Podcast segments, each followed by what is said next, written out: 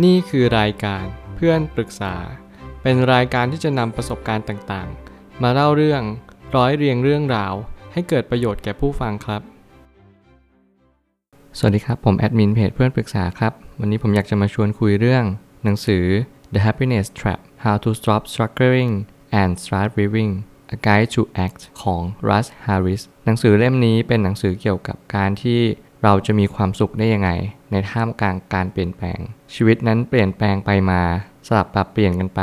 แต่เราจะอยู่ยังไงให้เรารอดพ้นจากกับดักความสุข บางครั้งเรายึดติดในความสุขมากเกินไป บางครั้งเรารู้สึกว่าไม่สามารถจัดการความสุขได้ ก็เพราะว่าเราไม่รู้ว่าเราจะจัดการความสุขนั้นได้ยังไง หลายครั้งที่เราทำผิดพลาด เราไม่สามารถจะบอกได้เลยว่าเหตุการณ์ครั้งนี้มันควรจะแก้ยังไง หรือปรับเปลี่ยนยังไง หนังสือเล่มนี้จะบอกคุณได้ หนังสือเล่มนี้มันก็จะคือสิ่งที่ เราควรจะเปลี่ยนแปลงที่ตัวเราเอง และเรารู้ว่าอะไรเปลี่ยนได้อะไรเปลี่ยนไม่ได้ และชื่อเต็มขององค์กรนี้ก็คือ Acceptance and Commitment Therapy ก็คือมาจากชื่อย่อ ACT คือการกระทำผมเลยตั้งคำถามขึ้นมาว่า แกนหลักขององค์กรนี้ก็คือยอมรับในสิ่งที่ไม่สามารถควบคุมได้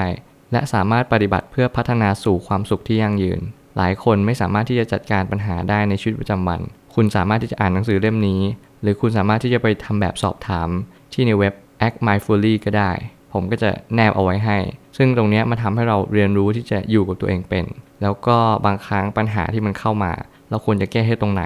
บางครั้งมันอยู่ที่ mindset เราหรือเปล่า หนังสือเล่มนี้ไม่ใช่พระพุทธศาสนา ไม่ใช่คริสตศาสนา ไม่ใช่ศาสนาใด ๆ แต่เป็นการบำบัดด้วยการยอมรับความจริง แกนหลักขององค์กรนี้เชื่อว่านี่ไม่ใช่ศาสนาเพื่อจะลบล้างความงมงาย หลายคนมาเพราะว่า อ้าวอันนี้เป็นศาสนาพุทธหรือเปล่าอะอันนี้มันเป็นศาสนาคริสต์หรือเปล่า คือเรามุ่งเน้นแต่จะใช้ศาสนาเป็นที่พึ่ง แต่สุดท้ายแล้วความเป็นจริงคือความเป็นจริง เราไม่ต้องพูดถึงเรื่องศาสนา เราพูดถึงว่าเรามีความทุกข์ในแต่ละวันหรือเปล่า เรามีความสุขในแต่ละวันใช่ไหม และเบื้องลึกเราก็ต้องการความสุขในชีวิตประจำวันหรือเปล่า หลายครั้งที่เราก็ไม่สามารถจัดการปัญหาตรงนี้ได้ เพราะว่าความทุกข์หรือว่าความสุขที่มันเข้ามาเนี่ยมันอาจจะมามากกว่าที่เรารับไหว บางครั้งมันถ้าทำให้เราแย่ลงได้ ก็เพราะว่าเราไม่สามารถจัดการปัญหา หรือจัดการความทุกข์ที่เข้ามาได้ หนังสือเล่มนี้เลยไม่ใช่สิ่งที่เรียกว่าศาสนา แต่เป็นสิ่งที่ปฏิบัตินำมาใช้ได้เลย และจะไม่พูดถึงอ้างอิงเกี่ยวกับศาสนาใดๆทั้งนั้น จะเกี่ยวกับบุคคล แล้วก็การจัดการภายในตัวเอง เกี่ยวกับจิตใจแล้วก็การเข้าใจในภาวะของจิตใจในแต่ละระดับว่าเราควรจะจัดการปัญหานั้นยังไง การจะอ่านหนังสือเล่มนี้เข้าใจได้ จะต้องทำแบบทดสอบกับตัวเองในขณะที่อ่านไปด้วย ในหนังสือก็จะมีแบบทดสอบให้ก่อนก็เหมือน pre-test แล้วก็ post-test ให้ก่อนอ่านเนี่ยคุณจัดการตัวเองได้แค่ไหน ในเรื่องอารมณ์ ความคิด ความรู้สึก และในชีวิตประจำวัน แล้วก็เทียบกับหลังอ่านแล้ว ว่าคุณได้อะไรบ้าง คุณมีความคิดที่เปลี่ยนไปไหม ก็คือ post test ให้คุณประเมินต่อไปว่า โอเค เรามีข้อไหนที่เราเริ่มรู้มากขึ้น เราจะเปลี่ยนแล้วนะ เราจะปรับปรุงตัวเองมากขึ้นกว่านี้นะ เหมือนบอกกับตัวเองปณิธานกับตัวเองว่า ฉันจะดีขึ้นกว่าเดิม หนังสือเล่มนี้ก็เป็นแบบทดสอบให้เรา ให้เรารู้ว่าตัวเองดีขึ้นยังไง หรือแย่ลงแบบไหน ตรงนี้มันเป็นสิ่งที่สำคัญที่ทำให้เรารู้จักตัวเองมากขึ้นว่า เราต้องการอะไรในชีวิต บางครั้งเราอาจจะไม่เป็นตัวเอง หรืออาจจะเป็นตัวเองมาก โดยที่เราขาดการเข้าใจว่าเราควรจะเป็นแบบไหนในชีวิตประจำวันทำสิ่งใดก็ตาม ให้คำนึงถึงผลประโยชน์สูงสุดก็คือ เรารู้หรือเปล่าว่าสิ่งที่เราทำได้อะไรตอบแทน สิ่งที่เราจะตกอยู่ในกับดักของความสุขอะ ก็คือเราไม่รู้ว่าอะไรคือความสุขที่แท้จริง